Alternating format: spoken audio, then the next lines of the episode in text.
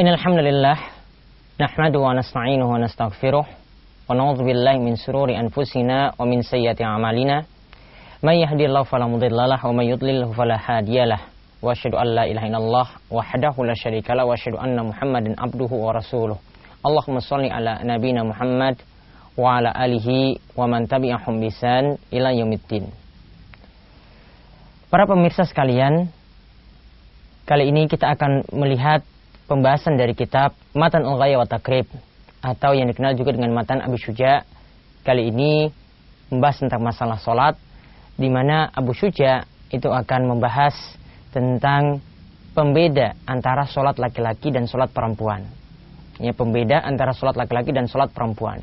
Beliau menyampaikan hal ini setelah menyampaikan tentang rukun solat, setelah menyampaikan tentang sunnah-sunnah solat, lalu beliau menyampaikan apa saja perbedaan antara sholat laki-laki dan sholat perempuan.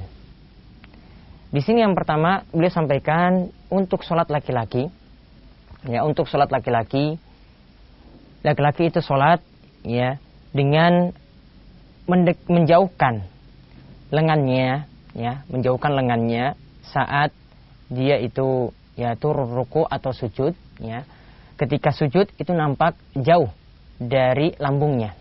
Ya, itu nampak jauh dari lambungnya. Kemudian saat ruku, ya, ketika itu keadaannya tangan itu memegang lutut, ya, dan keadaan itu membungkuk. Ya, keadaan itu membungkuk. Nah, itu posisi saat sujud dan rokok. Ya, posisi saat sujud dan rokok. Nah, perbedaannya dengan perempuan, ya, saat perempuan turku atau sujud itu kata beliau ya bahwasanya sholat perempuan itu tadummu ba'daha ila ba'd. Bahwasanya sholat perempuan itu yang merapat untuk anggota-anggota badannya. Jadi tidak merenggang jauh misalnya antara ya dia ketika sujud ya membuka tangannya. Tidak demikian namun merapatkannya. Hal ini disebabkan mubalaghatu fis satar. Karena tujuannya untuk ya menutup diri pada wanita itu yang lebih sempurna untuk menutup diri yang sempurna maka agar lebih rapat untuk wanita dibanding dengan laki-laki saat melaksanakan sholat. Nah, namun uh, perlu dipahami bahwasanya yang lebih tepat dalam masalah ini ketika wanita itu sholat gerakannya saat ruku ataupun sujud itu sama dengan laki-laki. Tadi ya tidak dibangun atas dalil yang menunjukkan ada perbedaan antara sholat laki-laki dan perempuan dalam masalah ruku ataupun sujudnya yang tepat ketika ruku ataupun sujud ya saat sujud misalnya ya perempuan tetap juga membuka tangannya ya membuka tangannya jauh dari lambungnya sama dengan laki-laki. Karena tidak ada perbedaan dalam masalah ini. Inilah yang lebih tepat ketika seseorang wanita itu melakukan sujudnya. Kemudian perbedaan yang lainnya lagi ini disebutkan oleh Abu Syuja yang Berikutnya adalah dalam masalah mengeraskan suara.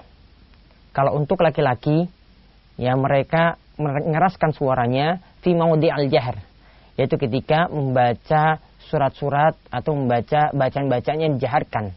Dan ini dilakukan pada sholat-sholat tertentu, yaitu pada sholat-sholat yang dikerjakan di malam hari, sholat maghrib, kemudian sholat Aisyah, dan sholat subuh. Ya, di sini bacaannya itu dijaharkan. Di sini bacaannya itu dijaharkan. Sedangkan untuk perempuan dikatakan oleh Abu Syuja tahafudhu sautaha bihadrati rijalil ajanib. Mereka melirihkan suara tatkala hadir laki-laki asing saat itu. Ya, yaitu laki-laki yang bukan mahram saat itu. Ya. Namun asalnya di sini kalau kita lihat dari perkataan Abu Syuja berarti kalau tidak ada laki-laki tetap suaranya itu dikeraskan. Sebisal dia melaksanakan sholat maghrib walaupun sendirian semisal dia melaksanakan sholat isya ataupun sholat subuh tetap dikeraskan. Namun kalau ada laki-laki ya yang hadir saat itu mungkin dia melakukannya di masjid atau melakukannya di rumah namun ya dekat dengan pintu keluar sehingga nanti orang-orang itu mendengarnya. Maka ketika itu yang lebih bagus seperti kata Abu Syuja, tahfudu sautaha dia uh, melankan suaranya, melirihkan suaranya daripada mengeraskannya. Nah, ini menunjukkan juga bahwasanya uh, suara perempuan itu bisa mengundang fitnah sebagaimana yang Allah Subhanahu wa taala katakan fala takhda'na bil qawli fayatma alladhi fi qalbihi marad ya maka janganlah wanita itu melembut-lembutkan suaranya ya mendayu-dayukan suaranya Sehingga dapat membuat orang yang punya penyakit dalam hatinya itu terjangkitlah penyakit dalam hatinya.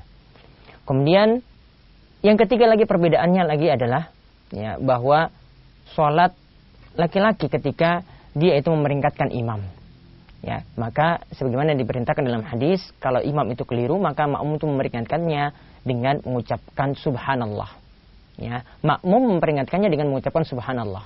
Sedangkan untuk perempuan, ya, mereka melakukannya dengan mengingatkan imam dengan tasfik, menepuk telapak tangannya. Ya, menepuk telapak tangannya sebagaimana disebutkan dalam hadis, jika imam itu diingatkan keliru, diingatkan, ya, falyusabbih maka bertasbihlah. Fa'inau iza sabah iltafat ilahi. Karena ketika seseorang itu mengucapkan tasbih, subhanallah, maka imam itu akan mengingatnya, maka akan melihatnya. Namun untuk perempuan kata Nabi SAW, wa inna tasfiq lin nisa. Sedangkan untuk menepuk ya di sini digunakan untuk perempuan. Yang dimaksudkan menepuk ya para pemirsa sekalian, di sini menepuknya itu bukan seperti ini. Ya, bukan seperti ini. Namun cara menepuknya bagi perempuan ketika mengantarkan imam adalah telapak tangan kanan bagian dalam itu menepuk punggung telapak tangan kiri. Ya, sekali lagi telapak tangan kanan bagian dalam itu menepuk punggung telapak tangan kiri. Ini yang disebut dengan tasbih. Jadi cara menepuknya adalah seperti ini. Ya, bukan main-main seperti ini. Ini namanya abas. Ini namanya main-main. Ya, ini tidak diperbolehkan. Dalam sholat bisa membuat sholatnya itu batal. Namun caranya adalah dengan menepuk telapak tangan kanan bagian dalam ya ke punggung telapak tangan kiri menepuk seperti ini. Kemudian yang jadi pembeda lagi selanjutnya adalah dalam masalah menutup aurat. Ya, di sini dikatakan oleh Abu Syuja untuk laki-laki auratnya adalah mabaina surratihi wa rukbatihi, yaitu antara pusar dan lutut. Ya, untuk laki-laki auratnya adalah antara pusar dan lutut. Nah, ini sudah jelas sangat jelas sekali disebutkan di antaranya adalah dari hadis Abu Ayyub Al Ansori di mana ia pernah mendengar Nabi SAW bersabda wa ma fawqa rukbataini minal aurah wa ma asfala minasurra aurah dan yang di atas lutut itu adalah aurat dan yang di bawah pusar itu adalah aurat ya yang di bawah di atas lutut itu adalah aurat yang di bawah pusar itu adalah aurat ya artinya di sini kita perhatikan bahwa ini aurat untuk laki-laki seperti itu namun keadaan dia sholat, hendaknya dia memakai pakaian yang lebih sempurna, tidak sebatas antara hanya menutup lantaran menutup uh, pusar dan lutut tidak demikian. Tetap dia melakukan sholat itu dengan sempurna. Ya, dengan menutup aurat dengan sempurna, artinya sampai pundak pun dia tutup, begitu juga di bagian bawah lutut pun dia menutupnya. Kemudian uh, untuk perempuan bedanya auratnya adalah seperti kata Abu Syuja, jami'u badanil hur uh, jami'u badan al hurra auratun illa wajaha wa kafaiha untuk wanita merdeka, maka seluruh tubuhnya itu adalah aurat kecuali wajah dan kedua telapak tangannya. Kecuali wajah dan kedua telapak tangannya. Di sini kenapa dikecualikan demikian? Ya, karena ini menurut pendapat jumhur atau mayoritas ulama, di mana mereka menafsirkan firman Allah Subhanahu wa taala wala yubdina zinatahunna illa ma minha. Ya, janganlah wanita itu menampakkan perhiasan diri mereka kecuali yang boleh dinampakkan bagi mereka. Yaitu apa yang boleh dinampakkan? Itu para ulama katakan wajah dan kedua telapak tangan. Wajah dan kedua telapak tangan. Perhatikan di sini kalau kita lihat dalam penjelasan dalam kitab Fathul Qorib yang dimaksudkan adalah uh, wajah dan telapak tangan ini ditampakkan ketika dalam sholat. Ya, artinya seluruh tubuhnya tertutup kecuali wajah dan telapak tangan.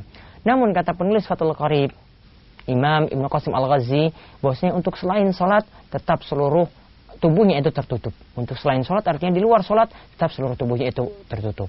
Nah inilah perbedaan antara sholat laki-laki dan sholat perempuan. Tadi kita lihat dalam masalah sujud yang lebih tepat itu sama. Ya kemudian dalam masalah mengeraskan suara ya tadi sudah dibedakan oleh Abu Syuja kalau sholat jahriyah laki-laki itu mengeraskannya kalau sholat. Untuk perempuan ya perempuan tetap mengeraskannya kecuali jika ada laki-laki asing. Kemudian dalam masalah lagi mengingatkan imam kalau laki-laki dengan ucapan subhanallah kalau perempuan dengan menepuk telapak tangannya. Kemudian yang terakhir adalah, dalam masalah masalah aurat. Aurat laki-laki adalah antara pusar dan lutut.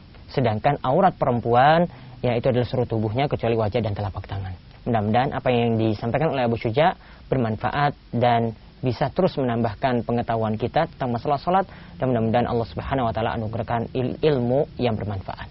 Wabillahi taufik wal hidayah. Wassalamualaikum warahmatullahi wabarakatuh.